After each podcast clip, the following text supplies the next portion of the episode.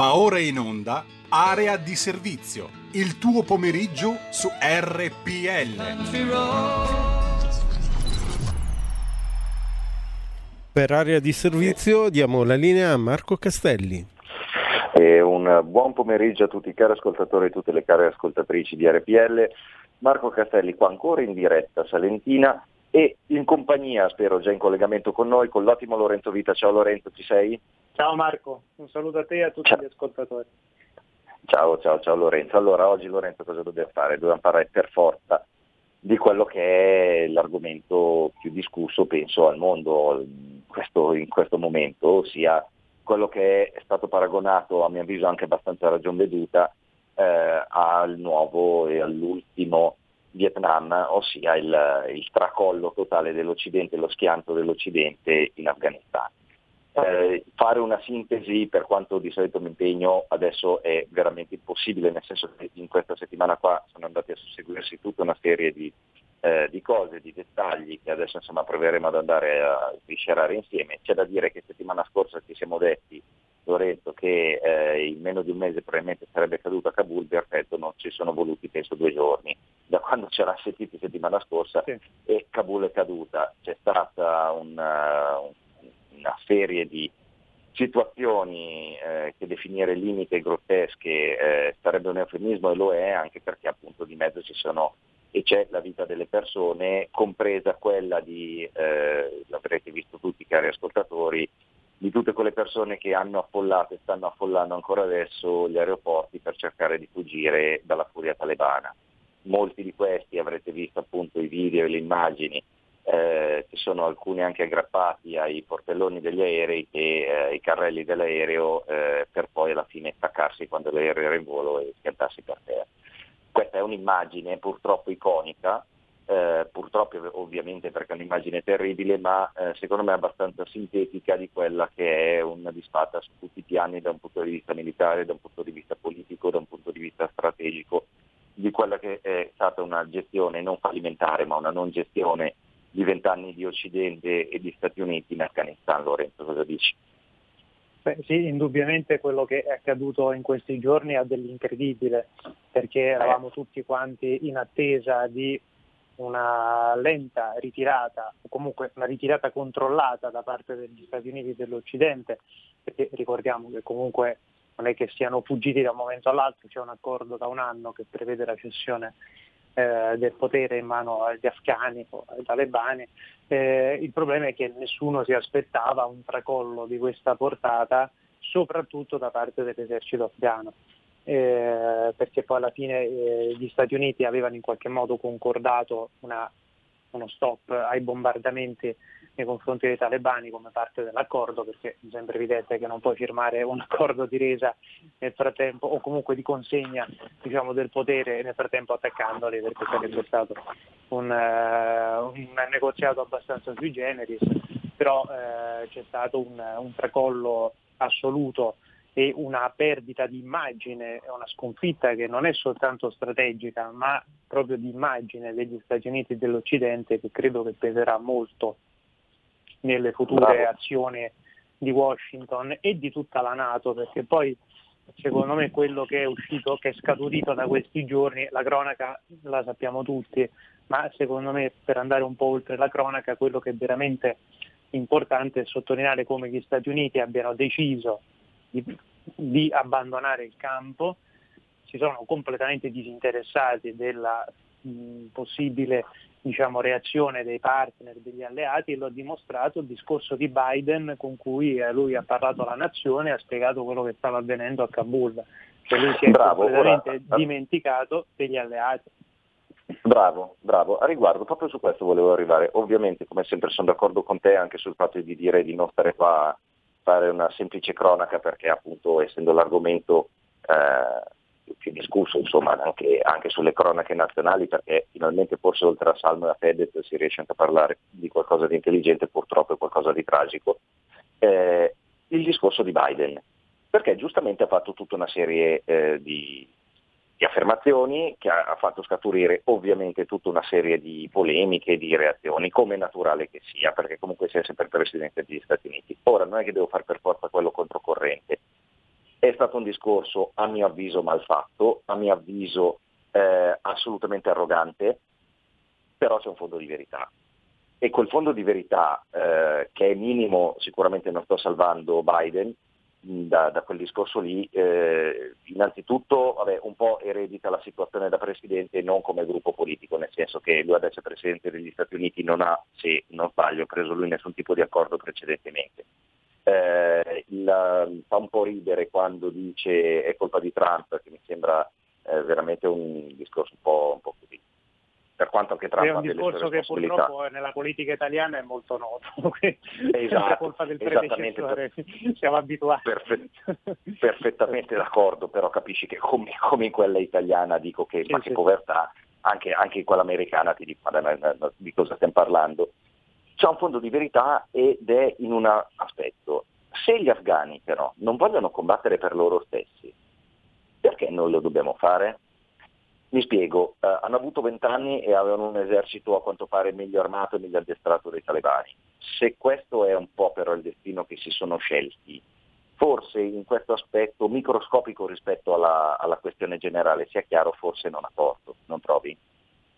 Ma guarda, Biden nel suo modo mh, abbastanza anche semplicistico eh, del suo discorso comunque ha detto delle cose anche corrette, perché innanzitutto ha detto quanti altri uomini dovevano morire per aspettare il ritiro e questa effettivamente è una domanda che tutti quanti si sono posti, perché poi è facile dire sì, il ritiro non doveva avvenire, però giustamente se tu hai preso degli accordi e soprattutto l'elettorato americano in larga parte è favorevole al ritiro, cioè non, non stiamo parlando di una guerra che ormai è considerata giusta, giustamente lui ti, ti pone il quesito di dire devono morirne altri 1000, 500, 200, quanti devono essere, qual è il limite a questa tragedia? È chiaro che in qualche modo deve esserci un momento poi la cosa è degenerata. È degenerata, e collegandoci appunto alla domanda sul, uh, sull'esercito afghano, è, è, degenerata nel momento in cui le forze di sicurezza di Kabul hanno dimostrato di essere crollate. Però lì io credo che sia un, un discorso molto pilatesco da parte di Biden.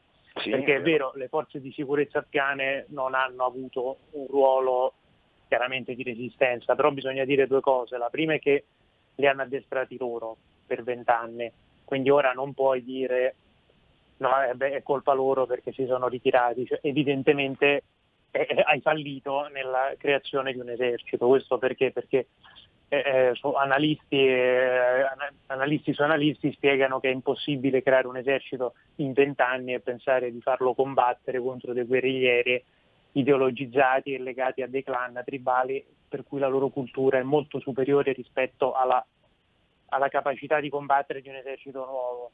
E in più li hanno addestrati a combattere con le forze della coalizione dietro, che è ben diverso certo. dal combattere invece isolati. Un esempio banale, certo. quelli erano tutti addestrati alla guerra con il supporto aereo. Nel momento in cui gli sì. Stati Uniti hanno deciso di non avere, dare più supporto aereo perché eh, eh gli accordi lo prevedevano, è chiaro che ai talebani eh, il gioco è stato molto facile iniziare a circondare gli avamposti, aspettare che quelli lì si arrendessero perché non avevano più eh, rifornimenti o bastava semplicemente un ferito e non l'avevano per evacuare. E quindi se tu hai addestrato delle persone a fare un tipo di guerra e poi la guerra cambia, non puoi neanche dire che è stata colpa dell'esercito afghano, perché c'è stato un errore no, certo. a monte. E in più certo. c'è un problema anche legato proprio alla cultura locale, perché eh, a me l'hanno spiegato anche delle fonti, cioè molto spesso noi parliamo dell'esercito afghano come se fosse l'esercito italiano, francese o inglese, ma lì parliamo di ragazzi che sono stati arruolati e vengono da villaggi dove magari i talebani sono predominanti. Quindi è, è, chiaro che nel momento in cui lì rischi la rappresaglia contro la tua famiglia perché eh, combatti contro un, un esercito che sta avanzando e che ormai ha preso accordi con gli Stati Uniti co- per prendere Kabul, giustamente, dico giustamente certo. perché mi metto nei panni di una persona che eh, non è fedele a Kabul perché lì non c'è un'appartenenza statale così forte, e, eh, hai paura per la tua famiglia, eh, ci sono dei clan dove vale di più chiaramente il rapporto tribale che quello della fedeltà a un esercito, e lì si è dissolto tutto, ma perché è stato sbagliato a prescindere pensare che si potesse creare una nazione dal nulla. Certo Verissimo Lorenzo, guarda che abbiamo un ascoltatore in linea per noi, pronto chi parla? Ciao, sono Marco da Mantova. Carissimo Marco, dici tutto. Io mi diverto quando ci siete voi perché eh, di geopolitica sono affascinato, quindi allora buona parte delle cose che volevo dire le ha dette Lorenzo Vita, anche perché io poi seguo il giornale, il giornale online, quindi allora eh, eh, mi domando come mai gli Stati Uniti e gli alleati non avessero calcolato il fattore dei valori afghani che è lontano millenni io non sto dicendo che sia migliore o peggiore, però è lontano da millenni da quello che è naturalmente la cultura occidentale. Mi sembra una cosa da, eh, da dilettanti allo sbaraglio. Mi domando come mai eh, con la tecnologia che naturalmente ha rivoluzionato il mondo bellico di oggi, l'Occidente o la Nato non si sia servita di droni e satelliti per rilevare i campi d'addestramento dei talebani, i loro depositi di armi.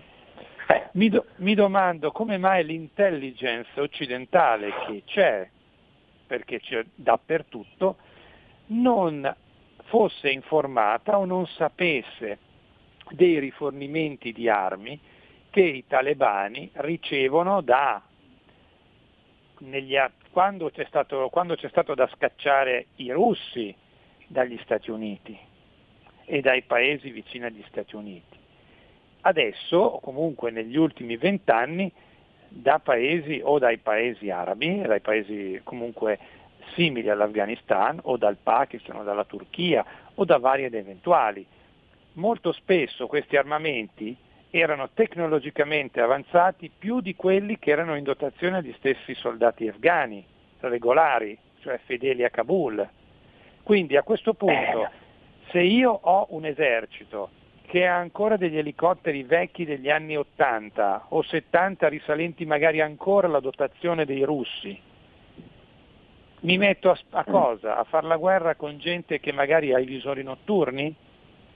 Cioè io mi metto anche nei panni di, di soldati che magari, come ha detto Lorenzo Vita, hanno preso la, la divisa militare perché era l'unico modo per non morire di fame e che trovandosi di fronte a della gente che, secondo la leggenda, è gente che è spietata, che non ha paura di morire, mentre io magari ho 5, 6, 10 figli, una famiglia da mantenere e un po' di paura di morire ce l'ho, questi cosa hanno fatto?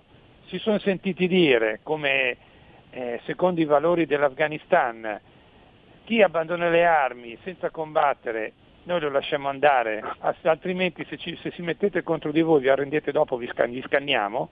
Questi cosa hanno fatto? hanno mollato un fucile, hanno mollato la divisa e tutto quello che c'era e sono scappati via. E un'ultima certo. domanda, mi domando ancora come mai gli Stati Uniti e la Nato abbiano abbandonato delle basi con dentro armamenti tecnologicamente eh. avanzati eh. che ora sono in mano ai talebani. Neanche far saltare in aria la base? Cioè mi viene da pensare, e ultima cosa davvero, se era deciso da due o tre anni fa che gli Stati Uniti e la Nato avrebbero lasciato l'Afghanistan, pensate che i generali dell'esercito afghano, almeno qualcuno, magari più, in al- più alti in grado, non lo sapessero? Questi qua perché dovevano combattere? Per cosa? Tanto era già stato tutto deciso tra Stati Uniti, Cina, Russia e Afghanistan. Quindi eh, avrei una cosa sull'Occidente ma da chiedervi o comunque da riflettere, però ve la lascio magari per un'altra futura puntata perché ho, portato via anche troppo tempo. Ok? Gra- grazie Ciao. mille Marco, grazie. Come, grazie a te come sempre anche lui uno degli ascoltatori più precisi e puntuali. Lorenzo, che dire? Io eh, mi permetto di dire solo una cosa, poi lascio rispondere a te a tutte le riflessioni che ha fatto il buon Marco. Eh, per me c'è un aspetto da vedere, l'interesse degli Stati Uniti, eh, come dichiarato da Biden, non era quello di rifare un paese. Biden dichiara che il loro obiettivo era quello di fermare, vabbè, lasciamo perdere, il terrorismo di Al-Qaeda. Eh, tante perplessità ovviamente eh, ci sono, si sa che la macchina bellica americana è un grande motore economico, eh, si sa anche che però eh, qualcosa in quel paese lì hanno fatto. ora, non credo che, eh, appunto, dato che gli accordi erano già stati presi tra i talebani e il governo statunitense, non credo che appunto questa disfatta eh, fosse così una sorpresa, eh, è, è, proprio una questione di metodo, ecco, è l'unica cosa che, che mi viene da dire. Per il resto lasciate a Lorenzo commentare tutto il, il bellissimo discorso di Marco. Beh, eh, allora non sono d'accordo assolutamente con te. Per rispondere alle varie domande, secondo me il problema, allora, innanzitutto, è che noi dobbiamo pensare, cioè rischiamo di avere l'idea del, innanzitutto di un Occidente compatto e che soprattutto sia un Occidente in grado di gestire effettivamente i conflitti che, eh, che crea o comunque di risolverli. Ora, se noi facciamo un rapido, una rapida carrellata dei conflitti esplosi e in parte grazie ad alcune potenze occidentali, vediamo che non ne hanno risolto nemmeno uno. Pensiamo alla Siria, sì, pensiamo all'Iraq, pensiamo alla Libia, Corno d'Africa, Sahel, sto girando, Afghanistan, cioè, non ce n'è uno che si può sì, dire chiuso. Quindi questo un po' ci deve far riflettere anche sulle capacità effettive o anche le volontà, se vogliamo fare un discorso più diciamo, a retroscena, della risoluzione effettivamente di un conflitto. Per rispondere alla domanda appunto sul perché non si è colpito, ma innanzitutto bisogna capire se eh, tutte le intelligence erano assolutamente d'accordo su questo. Poi ricordiamo che i talebani non sono un gruppo unico, cioè adesso appare il gruppo unico dei talebani come un gruppo coeso, estremamente coeso. In realtà i talebani a loro volta hanno delle fazioni al loro interno con degli sponsor precisi e con persone che dialogano, eh, potenze che dialogano con, con alcuni tipi di fazioni. I pakistani hanno un legame più solido con una parte, eh, la rete Accani per esempio, così ci sono altri che dialogano con eh, i cinesi, perché i cinesi sì. hanno dialogato con i talebani, c'è l'ala tra virgolette moderata, sono, eh, per usare un eufemismo, che è quella Doha che ha dialogato con gli Stati Uniti. Ora, eh, di fronte a questo è chiaro che se tu vuoi dialogare con i talebani significa che di fatto non li consideri nemici, quindi perché eh. distruggerli? Cioè, non ha senso dialogare, eh, dialogare, con una persona che consideri un nemico da, da estirpare dalla faccia della terra, quindi evidentemente a un certo punto si è capito che non si poteva né si voleva distruggere quella cosa e si è tentato di addomesticarla, cosa che peraltro è successa in tanti altri punti del mondo con tanti altri nemici. Eh, adesso le cose sono cambiate, purtroppo l'Afghanistan si è dimostrato un paese complesso in cui non si potevano mandare persone che non conoscevano il territorio e, e i risultati sono sotto gli occhi di tutti, però ecco, l'altro giorno l'inviato russo in Afghanistan ha detto in maniera molto serena che ci sono dei fondi del Golfo che finanziano eh, i talebani. Ora, è chiaro che se lo dice l'inviato ufficiale russo in Afghanistan alla radio, cioè non è che l'ha detto a me o a, alla persona che sì, passava lì, evidentemente c'è un'ufficialità, quindi i russi in maniera molto cristallina hanno detto sì, sappiamo che ci sono fondi del Golfo, quindi saranno catarioti, sauditi, eccetera, eccetera, che finanziano queste, questi talebani. Ora è chiaro che se, eh, che è un discorso un po' complesso, però per sintetizzare, se il mio alleato finanzia un mio nemico, due domande me le devo porre, o non è un mio nemico o quello lì non è un mio alleato. Certo, certo, certo, perfettamente d'accordo. Abbiamo un altro ascoltatore in linea, pronto chi parla? Pronto, buonasera ragazzi, sempre complimenti. Ciao Mario. Ciao. Ciao.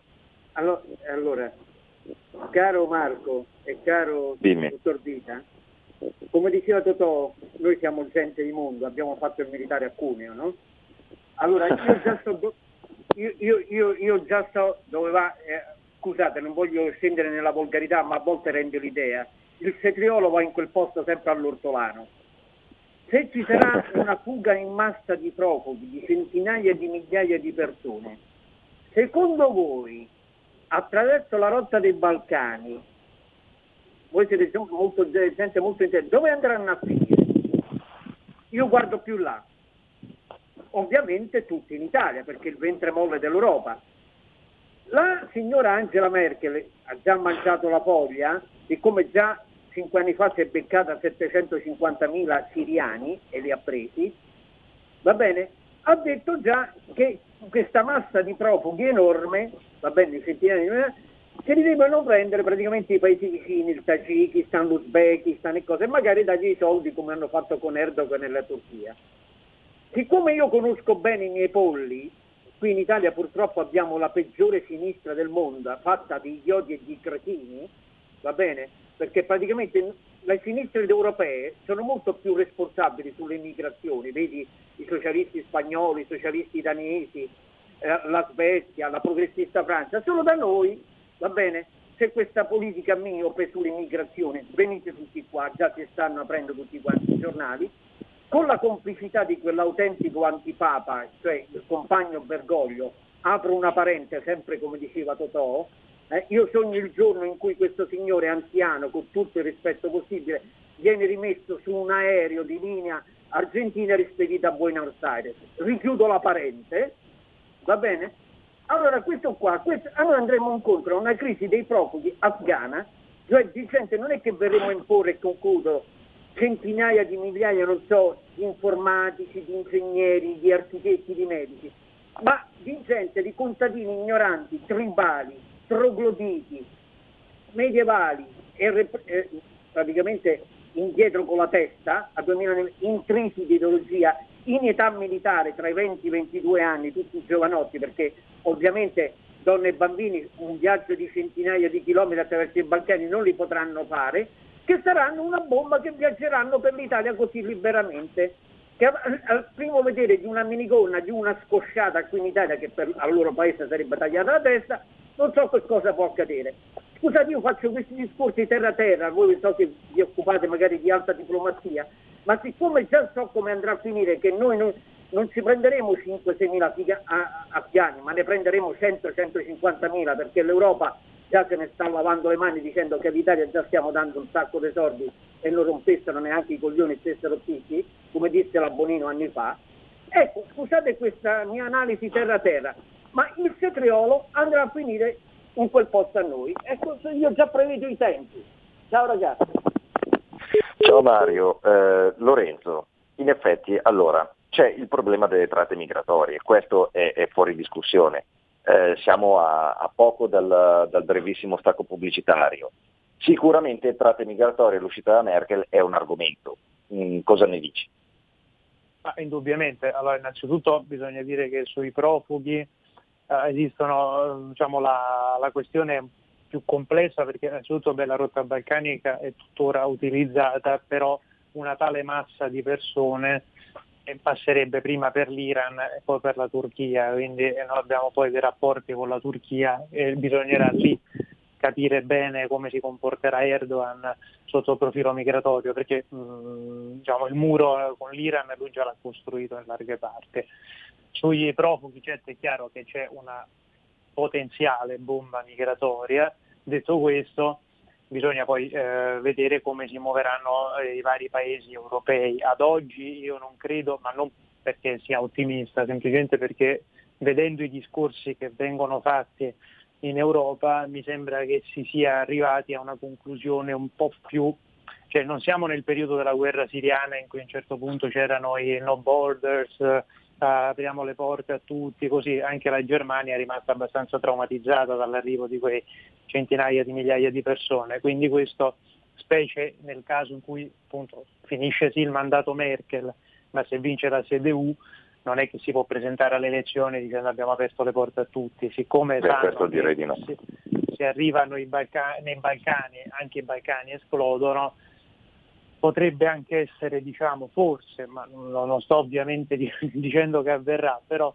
confido che una ventata di raziocinio, di razionalità, ma ripeto, no, non per una questione antimigratoria, ma per una questione puramente proprio di sicurezza e di gestione di, una, di, un, di un popolo che non è che può svuotare l'Afghanistan per paura, cioè se tu accetti che esista uno Stato e un nuovo governo devi anche fare in modo di evitare che la gente scappi, perché sennò a quel punto eh, non, non, si capisce perché tu riconosca uno Stato da cui poi però accetti che ci sia una fuga.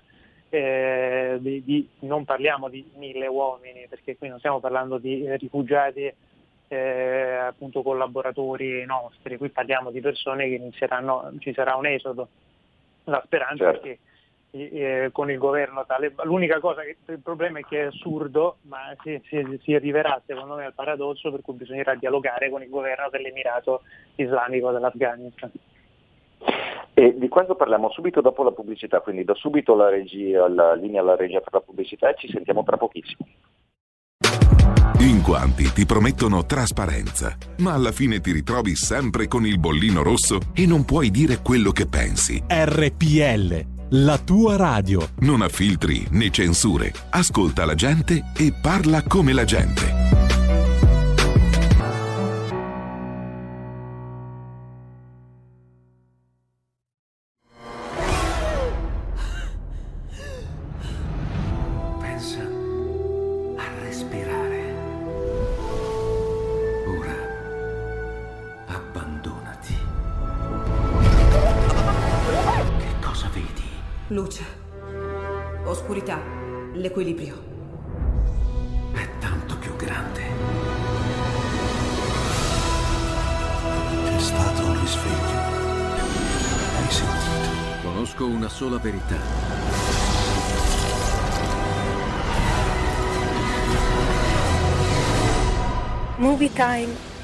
Entrare nel vivo del cinema, ti fa sentire come se fossi tu il protagonista del grande schermo.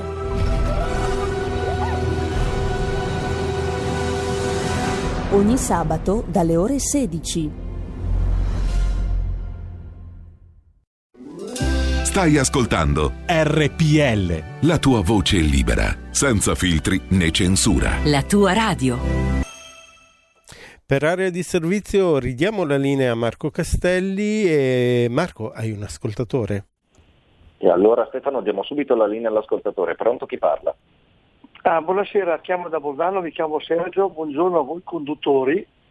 Ciao Sergio. Volevo Ciao. fare un applauso intanto a Mario da Roma, Tarieti, sì. che ha fatto veramente un intervento molto intelligente e concreto. E io invece a voi volevo chiedere cosa ne pensate della mia impressione sul caso Afghanistan. Allora, per quanto riguarda l'Italia, sono un po' veramente preoccupato perché avendo le elezioni fra due anni, io non so come farà il nostro paese andare avanti avendo un ministro degli esteri che è totalmente incapace, un ministro degli interni anche lui totalmente incapace e mi dispiace dirlo anche un capo della Repubblica capo dello Stato che è un po' ombroso e un po' ambiguo. Detto questo, volevo aggiungere un'altra considerazione per quanto riguarda Biden, anche lui non ne parliamo e che non, di, e che non stia lì più a dire tirar fuori Trump. Ormai è lui Presidente degli Stati Uniti e si assume lui tutte le responsabilità. Per quanto riguarda la Nato, anche la Nato voglio vedere adesso con quale faccia farà la voce grossa nei confronti della Russia. Grazie a voi, vi ringrazio, viva la Lega, viva Salvini. Grazie Sergio. Eh, Lorenzo, c'è un tema che in realtà io volevo schivare abilmente, ti dico la verità, però in effetti non si può. Mm. Il ministro degli esteri attuale diciamo che non ha fatto una bella figura. Tra le, tra le tante non belle figure che eh, ha fatto forse questa, è, eh, non so se la peggiore, forse la più iconica. Ecco. Eh, il mondo è in, è in subuglio, è in un momento di, evidentemente critico e eh, diciamo che non si pone il buon Di Maio come, come una figura definibile istituzionale. Eh, adesso ci sarà l'esigenza, come anticipavi te prima dello stacco pubblicitario, di interfacciarsi con il, con il nuovo governo afghano e eh, sarà un governo talebano eh, come si fa? Beh, allora, eh, sul, sulla questione Di Maio, eh, indubbiamente è stata una figuraccia che non ha scuse, eh, perché a prescindere dal fatto che la sua presenza o meno a Roma sarebbe stata del tutto ininfluente nella gestione di una crisi, esiste certo. comunque un'immagine politica che tu devi dare. Esatto. Cioè anche, esatto. anche, la scena teatrale che tu parti da, dal luogo di vacanza per presentarti alla Farnesina e eh, chiamare i tuoi tre collaboratori, quattro, cinque, e dire signori fatemi sapere se... era comunque un segno che, che qualcuno si stava muovendo E invece sì, scusami, quella sappiamo, foto, scusami Lorenzo, me... scusami solo una cosa, l'abbiamo già detto insieme più di una volta. Comunque sia in politica e eh, in particolare nelle diplomazie la forma e sostanza. Perdonami certo, l'interruzione. Cioè, non, in questo non siamo. Può, no. Prego, prego. No, no, dicevo, no, in questo siamo in un, in, in un mare orribile. Sì, sì, sì, no, no, ma non puoi presentarti, ripeto, non puoi neanche giustificare il fatto di dire sono in, in contatto, perché quella è un'immagine che rimarrà comunque, ripeto, purtroppo diciamo, il ministro degli esteri ci ha abituato non propriamente a, una, a immagini positive, ma questa è proprio iconica perché il fatto che tu sia al mare quando nel frattempo c'è una crisi internazionale cioè, nessuno ha parlato, cioè, per giorni nessuno ha parlato e noi in Afghanistan abbiamo perso 54-53 soldati, cioè non è che ne abbiamo perso uno per errore, sono stati 53 ragazzi che hanno perso la vita, abbiamo speso dei soldi, siamo stati 20 anni impegnati a combattere una guerra, non è possibile che il ministro degli esteri stia al mare e non faccia neanche la, ripeto, la scena teatrale perché di fondo non è che l'Italia, è chiaro che se il ministro è o meno la Farnesina non cambia nulla, però è l'idea, è il concetto che tu in quel momento stai da un'altra parte e sei al mare, neanche a dire che sono in missione, no, tu sei, stai allo stabilimento insieme a Emiliano e, e, non mi ricordo chi era l'altro Boccia a parlare. Sì, sì, sì, sì, sì assolutamente vero. Non... Cioè, su questo vabbè, insomma bisogna spendere solo un velo pietoso. Se non sbaglio abbiamo un altro ascoltatore in linea. Pronto chi parla? Pippo da Como. Eh, niente, io volevo dire una cosa. La storia dei cosiddetti terroristi, eh, non dimentichiamoci che l'America ha addestrato tutti come terroristi, prima in Iran, poi in Iraq, poi contro la Russia. Uh, Al-Qaeda è stato addestrato dalla, dall'America e siccome Al-Qaeda non era uno stupido e il suo braccio destro non era un ignorante perché sono tutte e due con una certa cultura e presumo che abbiano girato un po' il mondo, eh? dunque non potevano eh, scaricare, dire che colpa eh, sono nati loro come terroristi. L'America ha sempre addestrato i terroristi nella guerriglia, in, tutti, in tutto il mondo che è andato a far casino ha addestrato lui eh, i terroristi. Ecco, era questo, era questo che la, la, mia idea. Non bisogna dire che terror- l'America è andato là a uccidere i terroristi, perché Bin Laden, fino a che combatteva contro la Russia, gli stava bene. E siccome sono dei vigliacchi, quando loro vogliono attaccare vanno con chi ha addestrato, ma non dimentichiamoci che l'America ha addestrato i terroristi mondiali. Dunque non si deve dire che è andata là per fermare il terrorismo, è andato là a, eliminare Bin Laden perché gli dava fastidio. Vi ascolto per radio. Buona Padania. Grazie, eh, grazie all'ascoltatore. Sì, ma infatti io ripetevo semplicemente quello che ha detto Biden, ragazzi. Cioè, non, non, sono mai stato né morbido in questi appuntamenti con, il, con, il, con la linea americana, ho detto più di una volta che il problema talebano è stato favorito, se vogliamo, anche soltanto per non favorire Massoud, che è un argomento di cui parleremo adesso. Eh, quindi certo che poi ognuno raccoglie eh, quello che semina, siamo d'accordo, si può dire che si poteva raccogliere meglio, ecco tutto qua. Eh, detto ciò, arrivando mh, appunto a, ancora a un altro aspetto appunto del, dell'Afghanistan, il figlio di Massoud, eh, il leone del Panshir, quindi il politico, eh, guerriero, eh, poeta anche in realtà eh, afghano, eh, storico, morto il 9 settembre del 2001, il figlio raccoglie l'eredità del padre, almeno così sembra, e eh, ritorna a, muovere guerra ai talebani nella, nelle piane del Panshir. Questo secondo te Lorenzo è un possibile eh, futuro dell'Afghanistan oppure è semplicemente un colpo di coda romantico dei mujahideen che eh, cercano da un lato di sopravvivere e dall'altro di dare un'immagine di sé forte e accreditarsi come possibili interlocutori dell'Occidente. Ma guarda, per onestà ti posso dire che non, non, non, riesco a fare previsioni perché, ripeto, la scorsa settimana avevamo eh, l'idea sì, che l'intelligence americana ha detto tre mesi, forse sei o un mese proprio a dir poco che cadeva a Kabul, è caduta in due giorni. Quindi purtroppo secondo me adesso fare previsioni sull'Afghanistan rischia di essere un, un salto nel vuoto.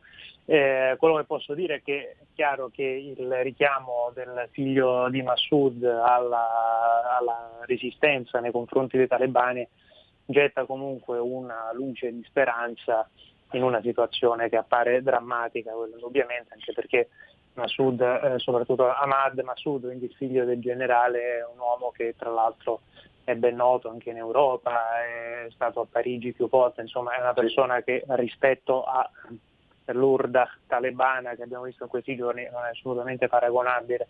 Eh, purtroppo però allora, da un punto di vista di immagine e anche di possibilità eh, è chiaro che è diverso rispetto al, al, padre, è diverso perché innanzitutto i talebani di oggi non sono i talebani di 30 anni fa, ormai quasi, insomma, eh, 25 anni fa. Il figlio non è il padre perché chiaramente il padre ha combattuto tutta una vita, mentre il figlio per fortuna sua non ha avuto eh, una, diciamo, questa esperienza da comandante. In più eh, c'è da dire che appunto è comunque una situazione molto più difficile perché i talebani questa volta sembrano avere effettivamente il controllo di, di buona parte del paese, a parte quel Panshir che rappresenta un po' una sorta di roccaforte eh, dei ribelli. È chiaro che il Panshir nessuno riesce a conquistarlo perché è un luogo probabilmente più inespugnabile eh, sulla faccia della terra.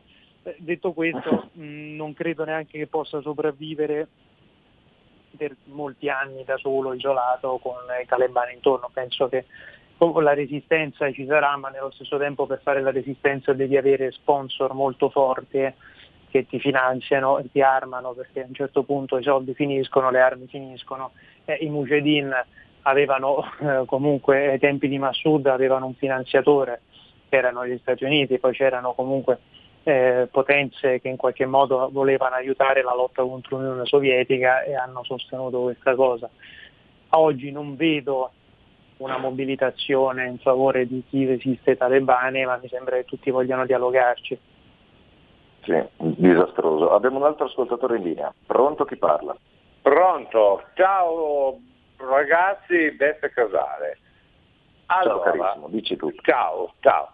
Volevo dirvi una cosa, io ho sentito tutti gli interventi, sia telefonici, voi siete bravissimi, però eh, è una, un punto interrogativo mio che è da un po' che ci penso.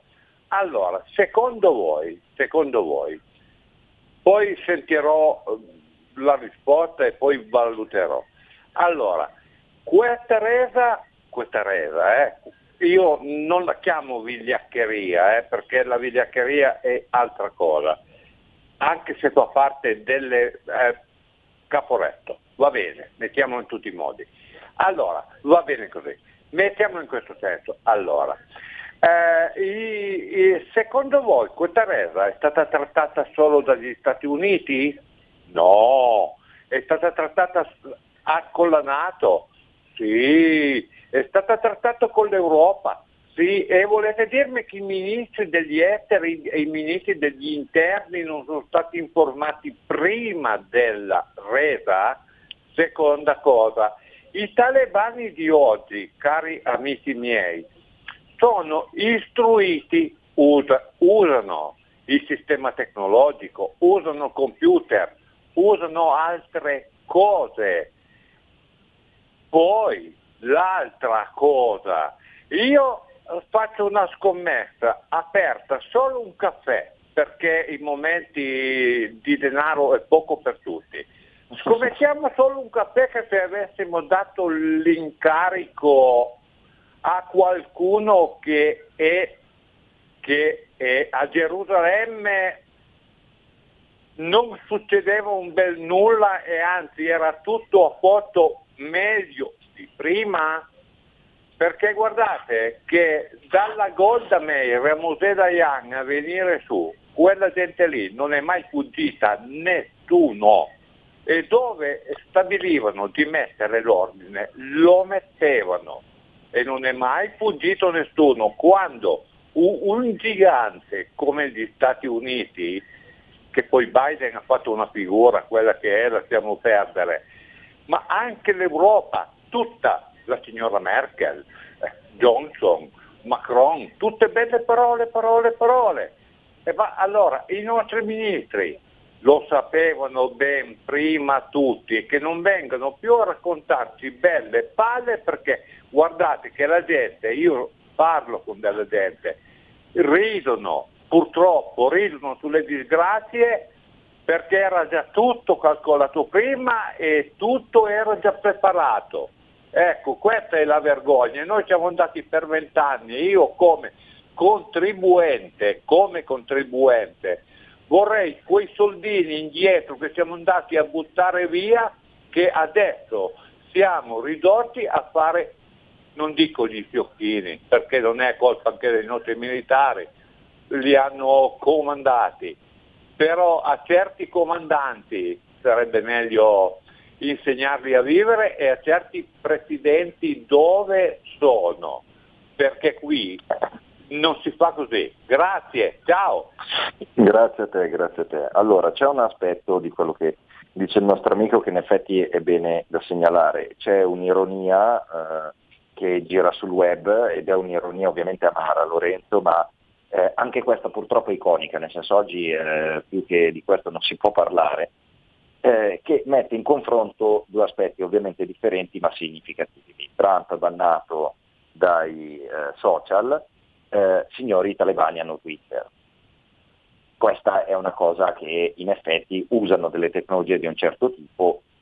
Eh, insomma, eh, c'è sicuramente una situazione, Lorenzo, che, come dice il, il nostro ascoltatore, non pone più i talebani come unicamente delle bestie sui monti, ma eh, gente che è capace di interfacciarsi con l'Occidente e con il mondo eh, secondo magari gli stessi canoni comunicativi. E comunque sia, anche a me fa riflettere eh, attraverso questa ironia il fatto che anche le piattaforme social, il mondo della comunicazione, eccetera, eccetera, insomma, eh, magari avrebbero potuto eh, muoversi differentemente. Ma quello indubbiamente anche perché i talebani rispetto agli ultimi vent'anni si sono evoluti anche a livello di immagine, cioè se pensiamo eh. innanzitutto al tipo di armi, perché basta vedere le foto delle armi che venivano utilizzate prima e quelle che vengono utilizzate oggi. E in più c'è l'utilizzo dei cellulari, cosa che prima ovviamente li rendeva molto più invisibili. Cioè, oggi il cellulare eh, sappiamo tutti che è uno strumento di controllo potenziale che cioè, a confronto, cioè, qua in Italia si parla molto spesso di controlli in questi mesi eh, di eh, controlli sociali, ma se ci pensiamo noi nel cellulare abbiamo tutto e generalmente in uno smartphone è facile anche entrare e insomma, non è che serve chissà che, eh, quindi eh, ti possono tranquillamente eh, vedere, perciò se tutti hanno un cellulare tutti hanno un modo per eh, essere osservati e controllati, quindi evidentemente nessuno ha voluto fare, colpirli in maniera eccessiva. Ora questo ovviamente portandolo sulla questione dei rapporti eh, con l'Occidente e soprattutto sulla domanda del fatto che tutti sapevano e nessuno li ha affermati oppure tutti sapevano e hanno fatto finta che ci sia stata una resa un po' così alla caporetto. Sì, nel senso che però questo non significa che il fatto che si sapesse o si potesse prevedere, c'è qualcuno che l'aveva espressamente detto, poi non vuol dire che però sono tutti eh, estremamente in grado di scegliere e di far sì che il destino vada esattamente in quella direzione. Cioè, eh, gli errori si fanno, gli errori si commettono, infatti gli analisti avevano previsto molti questo scenario, poi però si è andato avanti sulla strada predeterminata. Poi questa resa, sì. la, diciamo di, la resa di Biden è venuta un mese prima del ritiro completo che doveva venire l'11 settembre come data simbolica. Quindi non è che sia stata una ritirata di dieci anni prima rispetto al tempo previsto. E poi eh, sul, sul fatto che fossero d'accordo non è, non è, proprio così, nel senso che gli Stati Uniti volevano ritirarsi a ogni costo perché Biden l'aveva promesso, ma soprattutto perché Trump aveva firmato gli accordi, perché oltre alla promessa elettorale c'è una questione proprio di eh, rispetto di un patto con cui evidentemente quel patto non era solo tra Stati Uniti e talebani, era un patto che eh, interessava tutte le potenze eh, coinvolte. Però inglesi, sì, per esempio, e anche, e anche, italiani hanno provato a far desistere il Pentagono da un ritiro così repentino. Già prima si, stava, ehm, si era chiesto agli Stati Uniti di evitare di abbandonare lo scenario in questi termini. C'era anche chi aveva detto che la Turchia doveva controllare Kabul, se vi ricordate c'era stata tutta la questione dei soldati turchi che dovevano essere il presidio NATO finale sì, sì, sì. nell'aeroporto. Di, quindi cioè, il dibattito c'è stato, poi alla fine è tutto mh, evaporato così, ora se sia stato voluto o sia stato in qualche modo eh, diciamo, evitato che non accadesse, insomma, questo non, non, non, posso dirlo perché chiaramente bisognerebbe avere la palla di vetro, quello che posso dire è che sicuramente ci sono stati dei gravissimi errori che purtroppo eh, li stiamo vedendo tutti quanti. Abbiamo messo un altro ascoltatore in linea, Lorenzo. Pronto chi parla? Salve, buonasera, Capitale Milano. Senta, è già da tanti anni che purtroppo l'ONU, la Nato e il Fondo Mondiale Internazionale destabilizzano il mondo. Voglio semplicemente dire anche questo, che addirittura l'Italia è quella che finanzia di più di ogni altro l'ONU. Pensate un po' che cosa abbiamo qui. E questo essendo un paese, diciamo, cristiano, per fortuna. Io non riesco a capire, nel senso le cose si ripetono quando, periodicamente e, ne, e di esempi ne abbiamo. Li abbiamo, li abbiamo e veramente, ci stanno veramente portando dei livelli rischiosi, pericolosi a tuttora e sempre di più. Insomma l'Italia, quello che volevo dire, è quella che finanzia di più l'ONU addirittura. Ecco, per dire, è un paese cattolico, hm? che sappiamo tutti gli anni che hanno fatto. Grazie. Grazie, grazie mille a te. Infatti ecco, l'ultimo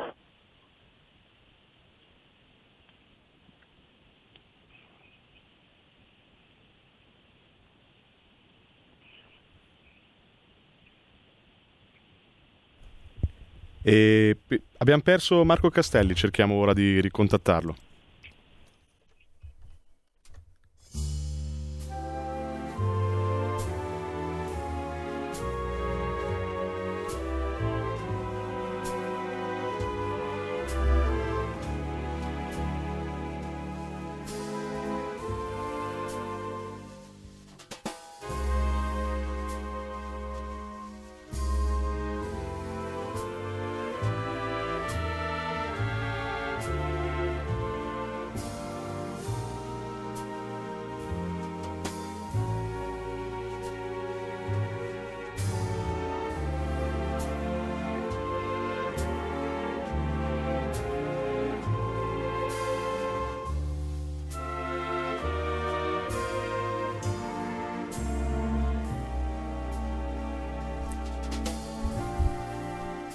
E dopo questo breve stacco di musica jazz ridiamo la linea a Marco Castelli.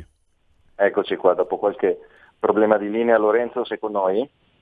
Sì, sì. Ok, ecco, scusa, non so cosa sia successo. Avete Dicevo... anche un ascoltatore in linea? Ecco, gli, mm, allora diamo subito la linea all'ascoltatore e gli chiedo di essere velocissimo che poi c'è l'ultimo argomento della giornata, quindi pronto chi parla? Buonasera Mauro da Reggio. Dunque, Ciao, Mauro. il discorso de, di questo disastro epocale noi lo dovremo pagare i prossimi cinque anni, ti spiego perché. Innanzitutto in storia magistre vite. Bisognava anche sapere che l'Afghanistan e il Pakistan sono stati per 500-600 anni l'impero mogol musulmano. Infatti il Taj Mahal no, in fondo ha i bassorilievi che sono solo dei versetti islamici, per chi non lo sapesse. Dopodiché io ti dico, scordatevi che la Cina non appoggi quella che è la coltivazione dell'oppio, perché noi gli abbiamo fatto un danno incalcolabile nell'Ottocento quando il colonnello Sassoon inglese comprava l'intera produzione di papaveri da oppio e poi mh, dall'Afghanistan e dal Pakistan e se li portava in Cina rimbecillendo milioni di cinesi per tenerli sotto. Quindi la Cina non farà altro che industrializzare la coltura del papavero da oppio, dopodiché diventerà il più grande raffinatore di eroina e la spargerà in America e in Europa rimbecillendo tre o quattro generazioni, così avrà fatto tutto quello che voleva senza sparare un colpo. Per cui attenzione perché noi siamo ridotti a queste condizioni qua e finalmente questo schifo di Europa che non sarà mai un'unione perché per 5.000 anni non l'estate non lo sarà mai nei prossimi 5.000 anni cadrà. Servi dei cinesi. Vabbè, ti ringrazio. Poi sulla Cina, Lorenzo, ne parleremo settimana prossima perché ci sarebbe ovviamente tantissimo da dire. Eh, ultimo argomento, eh, c'è eh, ad esempio un magazine online italiano, si chiama La Luce, eh, ne avevamo parlato anche in privato io e te insieme, eh, che per intenderci è del circuito eh, del CAIM, dell'UCOI, ossia il coordinamento delle associazioni islamiche di Milano, l'UCOI lo sappiamo è l'Unione delle Comunità Islamiche in Italia, i quali eh, prendono il, la vittoria dei talebani ovviamente con favore. Questo secondo me dovrebbe far riflettere in particolare la situazione interna nostra. Cosa ne pensi a riguardo? Telegrafico Lorenzo perché purtroppo il tempo è finito. Ma eh, sai, lì purtroppo eh, il mondo islamico italiano è un mondo estremamente variegato, quindi l'UCOI rappresenta a livello formale chiaramente un'organizzazione, però poi bisognerebbe andare a capire caso per caso, etnia per etnia, nazione per nazione, eh, scusami, nazionalità per nazionalità e anche le singole persone, quanto poi pesi questa cosa. Ora è chiaro che in generale i, la vittoria talebana, così se si può dire, a livello di immagine, può rappresentare in qualche modo un, un esempio, diciamola così, per qualcuno in tutta Europa che magari si risveglia di quello che un tempo, qualche anno fa, prima che ci fosse la pandemia, si diceva appunto dei lupi solitari. E chissà, è chiaro che, che la vittoria, comunque l'immagine di questa bandiera che torna a Kabul dopo anni di occupazione può risvegliare sentimenti che sembravano sopiti di jihadismo o comunque di terrorismo anche molto molto, più, molto meno ideologizzato ma semplicemente criminale, perché poi molto spesso parliamo di, eh, di, di criminali veri e non eh, certo. di terroristi con una grande certo. ideologia dietro. E, e chiaramente queste immagini e, mh, possono dare un, insomma, un, un, risalto a queste persone, appunto soprattutto quello che eh, mi sembra più importante in questo momento sono i cosiddetti lupi solitari, perché sulle grandi organizzazioni il tema è molto più complesso, ma appunto tra Al-Qaeda e ISIS già si stanno dividendo per esempio sull'apprezzamento verso i talebani, quindi già c'è un mondo estremamente complesso del terrorismo di matrice islamista. Eh, diverso invece sono le persone appunto che eh, sono semplicemente nelle nostre città, eh, sai, ne basta uno e uno esaltato può creare un problema e sicuramente in questo senso bisognerà stare molto allerta con l'intelligence perché diciamo, l'ipotesi, anche se secondo me non avverrà, comunque l'ipotesi che si possa pensare a un Afghanistan come un santuario eh, della, de, della jihad chiaramente può essere un pericolo che mi auguro insomma, che stiano valutando. Beh, sicuramente mi aspetto che stiano valutando, ma in effetti con i tempi che corrono non mi stupirei ormai più di nulla. Lorenzo, io ti ringrazio tanto come sempre per questa puntata e ci vediamo settimana prossima, ci sentiamo settimana prossima insieme, quindi ciao Lorenzo Vita. Un Grazie a te, un saluto a tutti. Grazie Lorenzo, un ringraziamento alla regia e alla grande partecipazione di oggi e buona prosecuzione su RPL. Ciao a tutti. Avete ascoltato Area di Servizio, il tuo pomeriggio su RPL.